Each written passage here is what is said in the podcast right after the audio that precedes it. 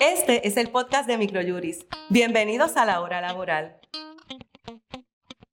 Conversamos con los licenciados Jaime Sanabria y Yailin Jiménez. Tema de hoy, politiquear en el empleo, ¿correcto o incorrecto? Saludos, buenas tardes a todos y todas. Bueno, hoy la abogada laboral Natalia Colón Díaz nos estará acompañando como invitada especial. Saludos, licenciada, y bienvenida. Saludos, Amber. Encantada de estar aquí nuevamente con Microjuris en la Encantada de, de tenerte. Bueno, ante el comienzo de la erradicación de candidaturas políticas, te pregunto, ¿existen restricciones o reglamentación en cuanto a las expresiones políticas que pueden o no hacer las personas en el lugar de trabajo?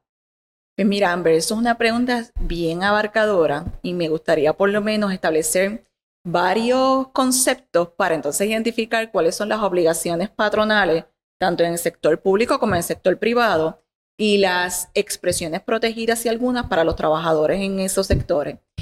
Es importante que podamos identificar que son asuntos parecidos pero distintos y con protecciones distintas. Por ejemplo, el tema de afiliación política, ¿verdad?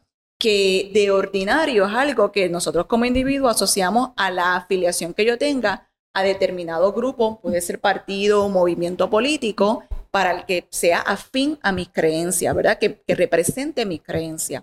También está la protección en relación a mi ideología política, que no necesariamente lo voy a encontrar a través de un grupo o de partidos políticos tradicionales, pero que sí es parte de ese, ese nivel, esos pensamientos y esas creencias que el empleado tiene eh, consigo, ¿verdad? En todas sus facetas del diario vivir, ¿verdad? En todas sus facetas sociales.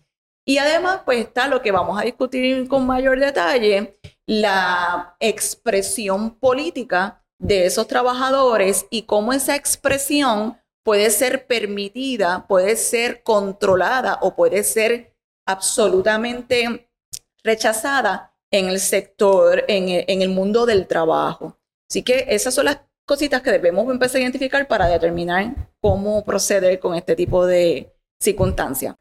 Con relación a la afiliación política, ¿qué restricciones o qué protecciones puede tener un empleado de expresar esa afiliación política o promoverla en el espacio de trabajo? Pues mire, la afiliación política está protegida tanto por la Constitución de Puerto Rico ¿verdad? En su carta de derecho, y eso aplica particularmente a los empleados en el sector privado, empleados del sector, eh, perdón, público, del sector privado están protegidos por las disposiciones de la ley número 100 que prohíbe el discrimen en el empleo y la afiliación política se considera parte de un grupo, ¿verdad? Como un grupo eh, a proteger en relación a actuaciones discriminatorias que van desde cosas tan soslayadas como procesos disciplinarios que realmente están revestidos de actitudes discriminatorias hasta terminación de empleo. Así que en Puerto Rico tenemos esa protección.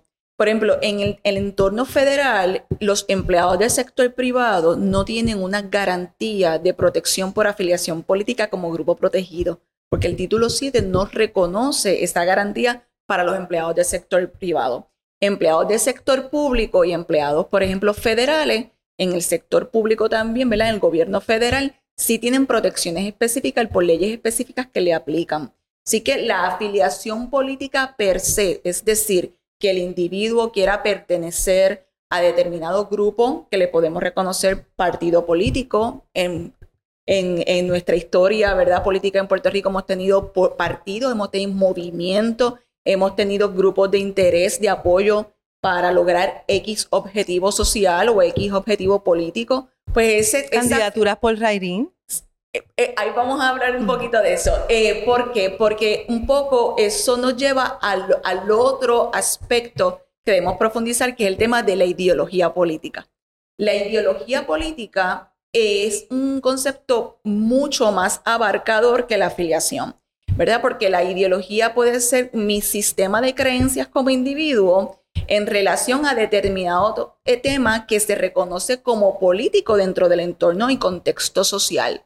El más, el más evidente, por ejemplo, que estamos experimentando en Puerto Rico, quizás en los últimos años, es esa ideología de conservación de ambiente que se ata a candidatos o a candidatas que tienen interés político, ¿verdad? Para lograr o acometer, eh, llegar a círculos de poder donde puedan crear legislación, ¿verdad? Y política pública en beneficio de la protección del ambiente. Y vemos eso que dice Amber de candidatos, ¿verdad? Writing o candidatos independientes que se abanderan con unas posturas que podemos reconocer como ideología política y que yo como individuo puedo estar de acuerdo o en desacuerdo y que entonces ese tipo de, de, de creencia mía me lleve a hacer expresiones en el mundo del trabajo.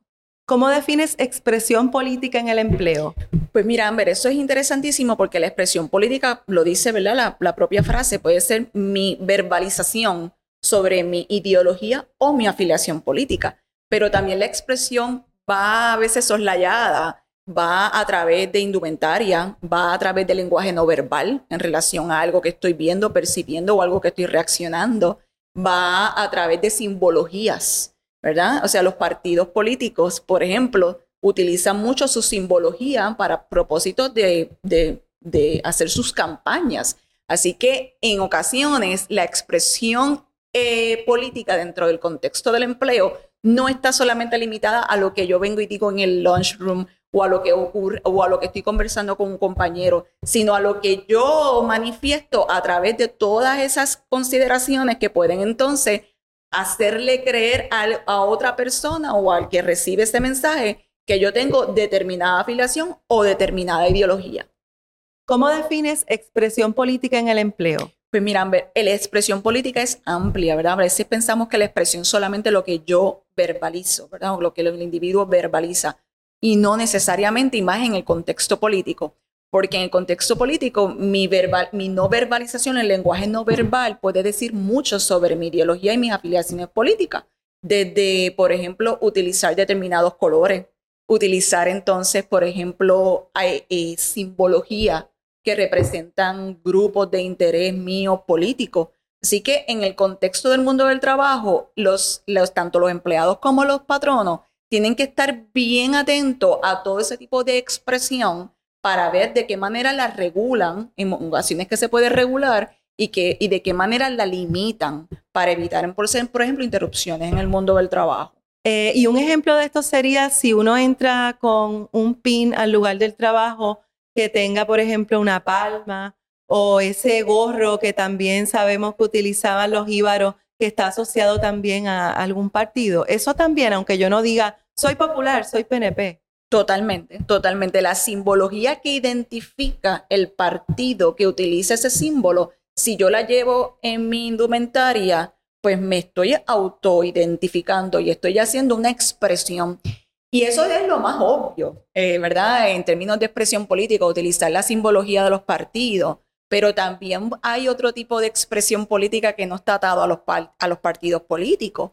Eh, y que nosotros estamos experimentando socialmente por toda esta polarización de ideas y de posiciones y posturas que son socialmente eh, a veces eh, difíciles de, conversar.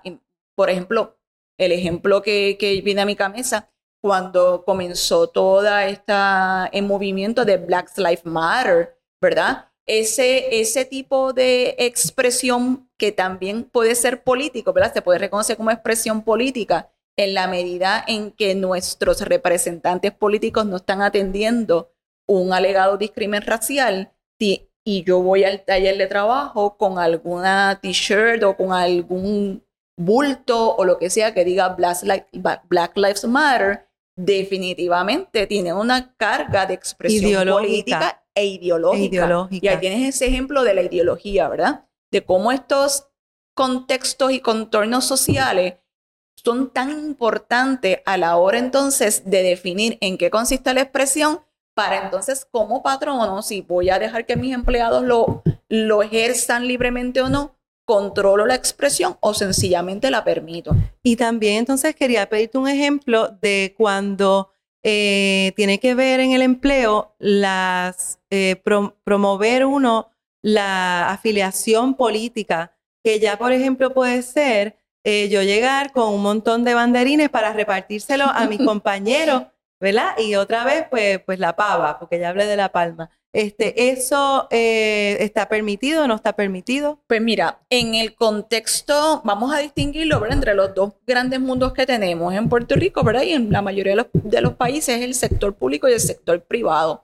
En el sector privado, las empresas pueden establecer restricciones razonables, ¿verdad? Siempre la restricción tiene que ser basada en un criterio de razonabilidad sobre ese tipo de actividad. ¿Ok?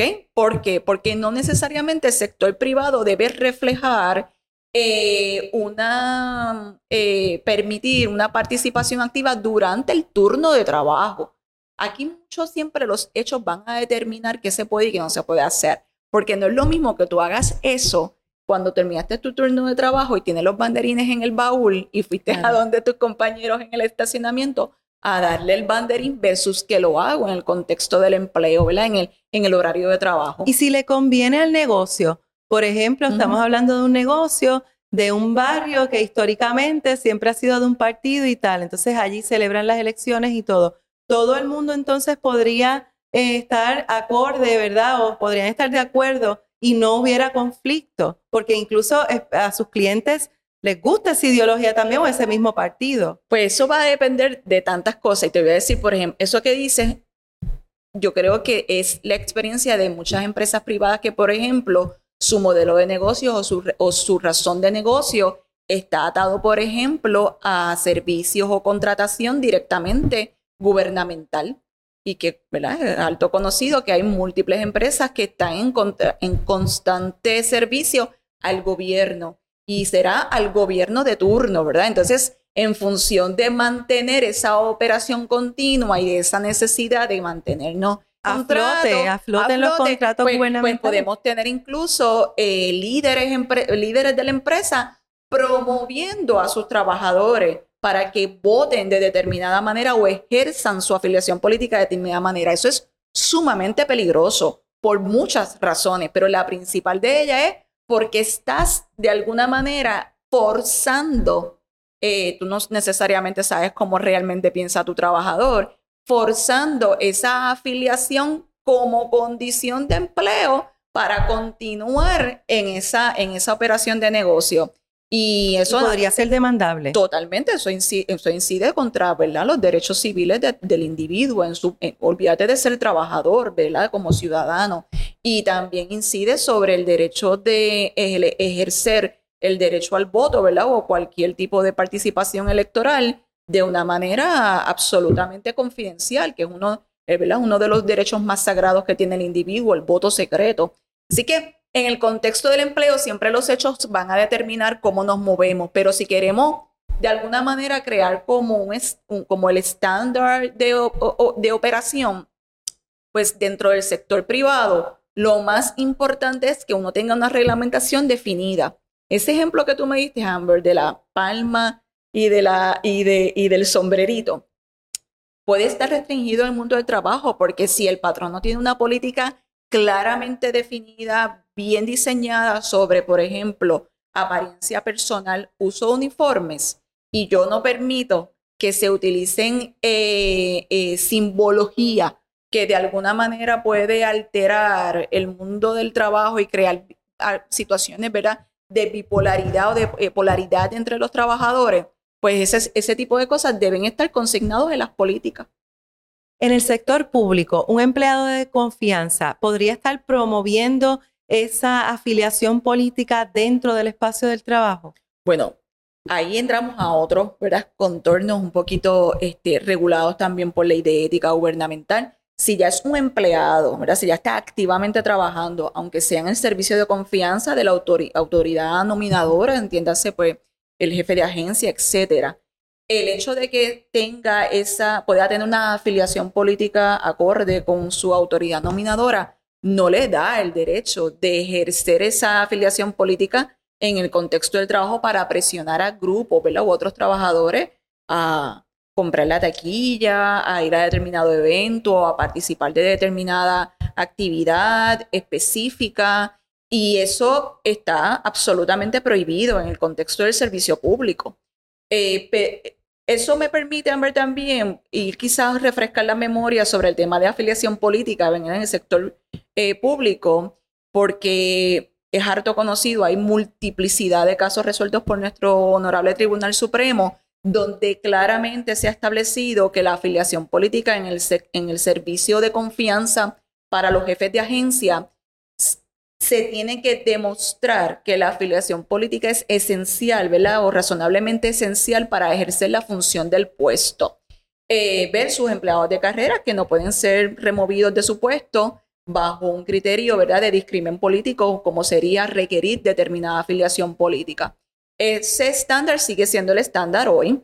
Eh, no ha variado en relación a, a esas consideraciones, particularmente del empleado de confianza, te tengo que reconocer que yo siempre he tenido como, desde que, eh, ¿verdad? Estudié ese tema y, y, fui empleada de gobierno, así que poco esos temas pues los experimenté siendo empleada de carrera.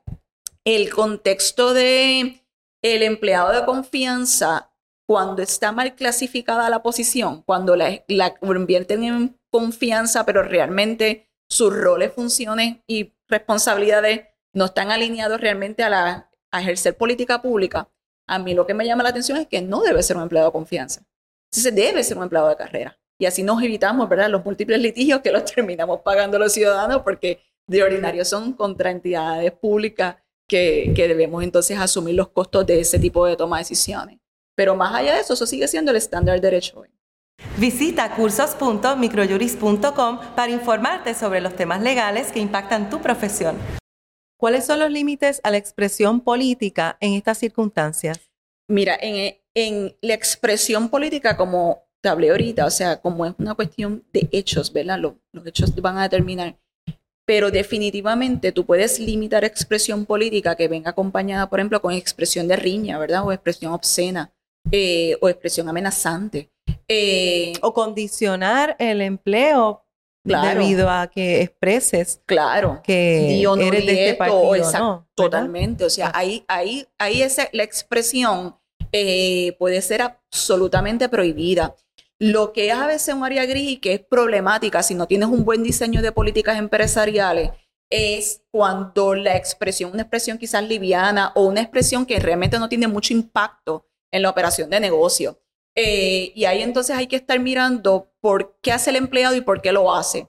Eh, si es, por ejemplo, para mofarse de un compañero de trabajo, si es, por ejemplo, para hacer competencia, ah, mira, tu candidato está atrás y el mío está al frente, cositas así, ¿verdad? Dentro del contexto del mundo empresarial, particularmente en el sector privado, eh, hay que estar alerta, no tan solo a que esa expresión de alguna manera esté limitada dentro del taller de trabajo, con políticas definidas, por ejemplo, como que no se pueden interrumpir las operaciones para estar hablando de asuntos que no están atados al, rol o a la función en la empresa, pero más que todo, desde la creación de la ley de acoso laboral en el año 2020, que es una ley bastante reciente y de la que no hemos visto todavía mucho desarrollo jurisprudencial, podría, desde mi perspectiva, darse una presentación ante alguna oficina de recursos humanos interna alguna queja de acoso laboral por expresiones que pueden ser determinadas como expresión política.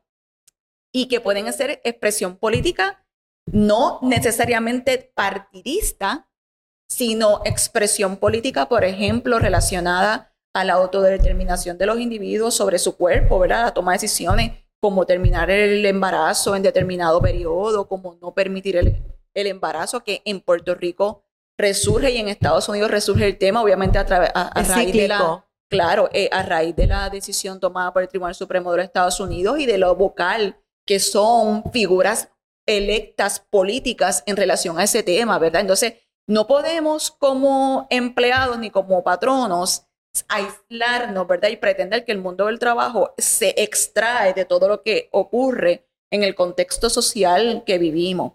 Y yo estaría muy pendiente a que esa expresión, más allá de prohibirla absolutamente, porque puedes tener un problema eh, como patrono si así lo haces, eh, esté debidamente eh, regulada a través de políticas claras, porque hay un tema sobre la expresión política que es importante que, que nuestro público ¿verdad? lo refresque con nosotras, y es que esa expresión política de un empleado o de dos empleados o más eh, sea expresión protegida bajo la ley de la Junta Nacional de Relaciones eh, del Trabajo, ¿verdad? La National Labor Relations Board, que protege las expresiones políticas de empleados en plural, ¿verdad? De dos o más empleados que en común con cierto acuerdo estén procurando ayuda mutua y hagan una expresión política, por ejemplo, a favor de un candidato que promueve, por ejemplo, la sindicalización de los empleados o promueve aumentos en salario mínimo o promueve políticas empresariales eh, más flexibles para los trabajadores. Y sabemos que hay candidatos políticos que esa es su plataforma para llegar a la posición.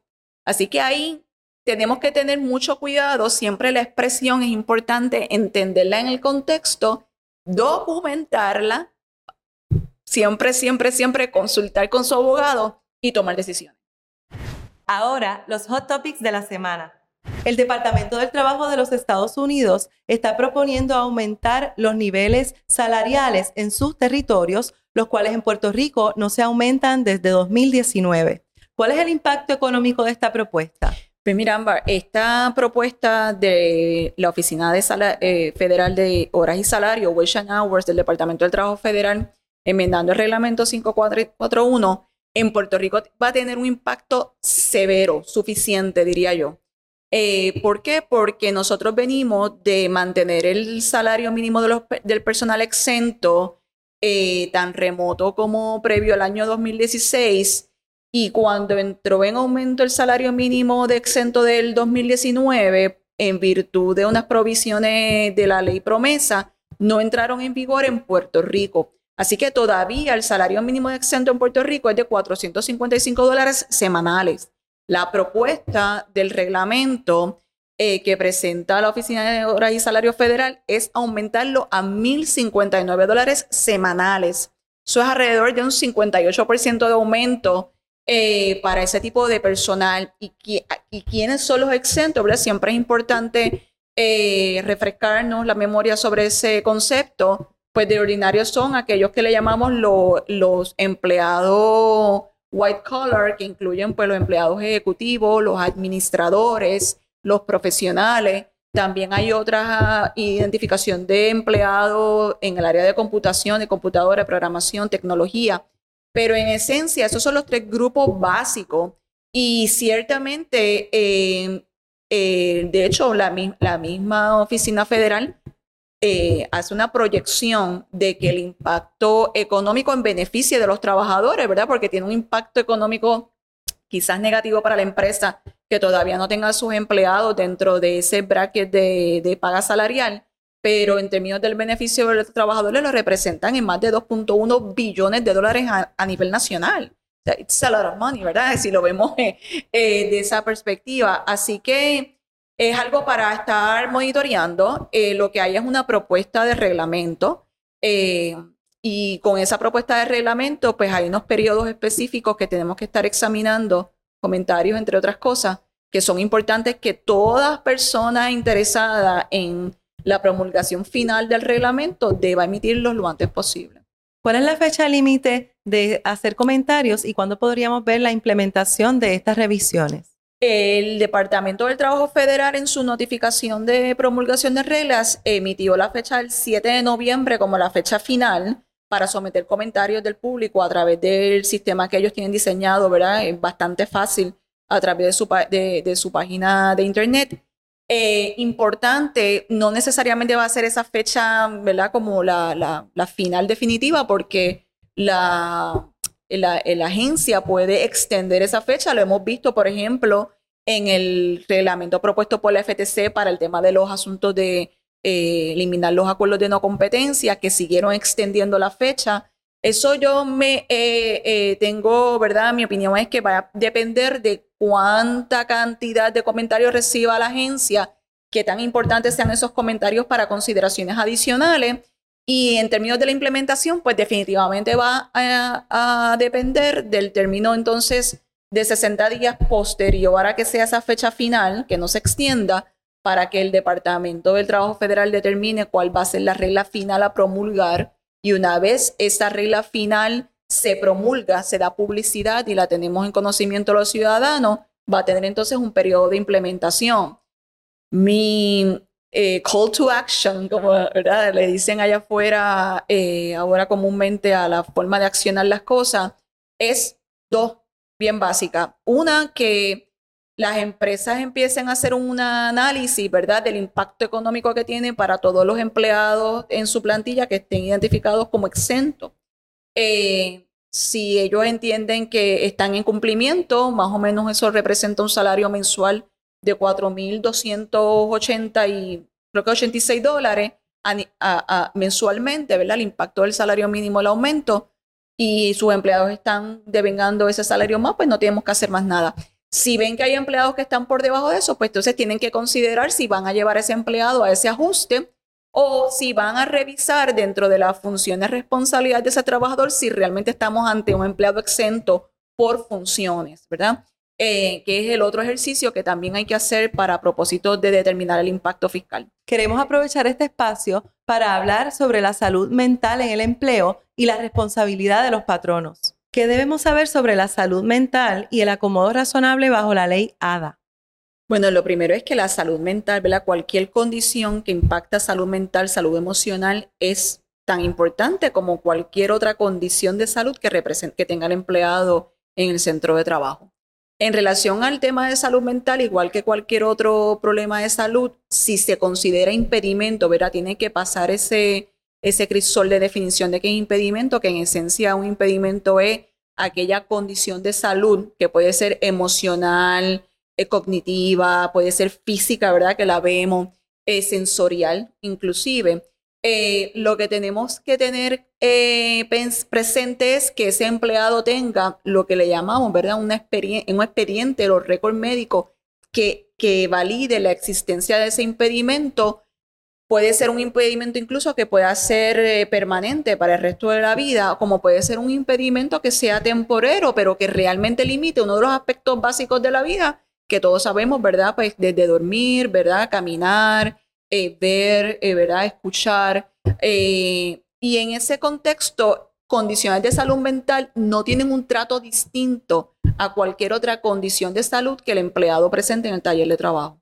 ¿Cuáles son los requisitos de ley para que se active el derecho a acomodo razonable? Pues lo primero que tiene que tener presente tanto el empleado como el patrono a quien se le requiera acomodo razonable, el patrono incluso puede observar que la persona tiene una necesidad y comenzar con el proceso interactivo, pero de ordinario es el trabajador el que hace una expresión de que necesita algún tipo de acomodo y vamos a hablar de ese concepto. Ahora, no tiene que decirlo de esa manera, no tiene que ir al, al, patrón y decir, yo necesito un acomodo razonable.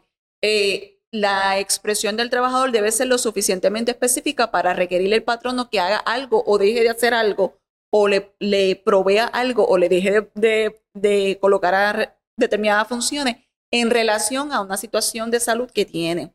Y ese proceso lo llamamos acomodo razonable interactivo, ¿verdad? Que es básicamente un proceso de entrevista con el trabajador, cuáles son las necesidades del trabajador, en qué consiste ese impedimento del trabajador y cómo lo limita si en algo en las funciones de irresponsabilidades del puesto. Siempre teniendo presente que esto es un, por alguna razón es, verdad una, una preconcepción eh, que está mal eh, eh, pensada por muchos trabajadores que acomodo razonable es cualquier cosa y no lo es. Entonces, tampoco el acomodo razonable es que yo no quiero hacer las funciones del puesto para que me fue contratado, ¿verdad?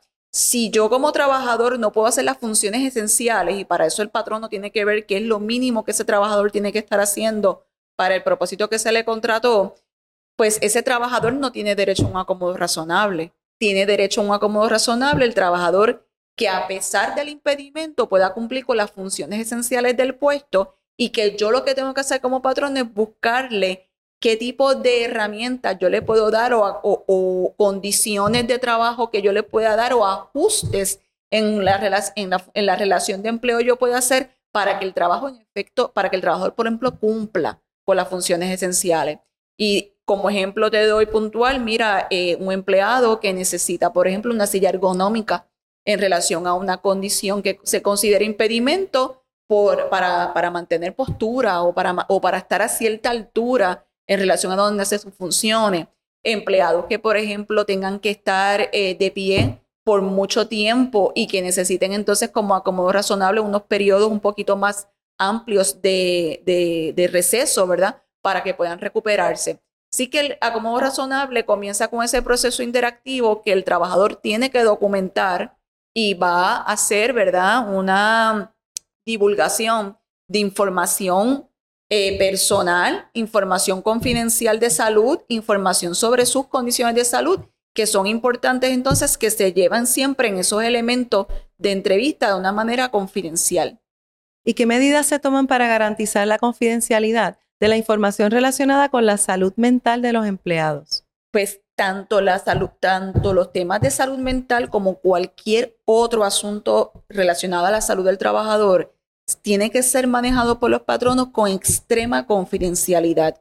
¿Y qué significa eso? O sea que si, por ejemplo, los documentos que vamos a ir recopilando para propósitos, por ejemplo, de concesión de licencia, ajustes, los acomodos razonables que acabamos de conversar, todo eso tiene que ir, por ejemplo, en un expediente eh, de ese trabajador que sea distinto al expediente de personal ordinario y tiene que ir de una manera conservado en un área que sea cerrada bajo llave o que haya una restricción bien estricta para que nada más pueda acceder a esos documentos personal autorizado que va a trabajar con, usualmente personal de recursos humanos. Lo importante que en términos de la confidencialidad, porque a veces también pues, podemos pecar de ser extrasensibles con la información, es quién puede tener información sobre lo que está ocurriendo en relación a lo como razonable. Pues definitivamente aquella persona de gerencia que representa al patrono, ¿verdad? Si tenemos un gerente, si tenemos un administrador, porque esa es la persona que va a empezar el proceso interactivo. Pero también deben tener eh, información sobre las necesidades de ese trabajador, su supervisor inmediato, por ejemplo, pero de alguna manera tenemos que buscar la manera de que ese supervisor sepa lo razonable, lo estrictamente necesario. No es entrar en divulgar asuntos más relacionados a sus situaciones personales o, a su, o, que, o que de alguna manera sienta el empleado que se está haciendo una divulgación excesiva de condiciones que son absolutamente íntimas, como son las condiciones de salud mental. Ahora, el consejo legal de la semana. Natalia, ¿qué consejo tienes para los patronos y para los empleados esta semana? Pues mira, hablando de este tema, ¿verdad? De discrimen político y de afiliación, ideología y expresión, pues mi llamado a los trabajadores es que siempre estén conscientes de las normas de su empresa, que las lean, que las, las relean, porque a veces pues, recibimos el panfletito y lo dejamos allí y no lo leemos bien. Así que antes de entrar en una dinámica que le pueda buscar problemas disciplinarios, revise esa norma y a los patronos, definitivamente que esa norma esté clara, que sea precisa, que tenga un lenguaje simple de entender. No hagamos normas que no las podemos leer y cuando vayamos a interpretarlas, pues entonces va a haber mucha eh, dificultad en seguir lo que deben ser reglas básicas de cordialidad, de respeto y donde las partes siempre tengan presente que la dignidad de todo ser humano es igualmente importante y que la tolerancia y el respeto en el ambiente del trabajo debe ser lo que nos guía todos los días. Pues muchas gracias Natalia por estar con nosotros hoy. Siempre a las órdenes. Y esto es todo por hoy. Muchas gracias a quienes nos sintonizan. Hasta la próxima.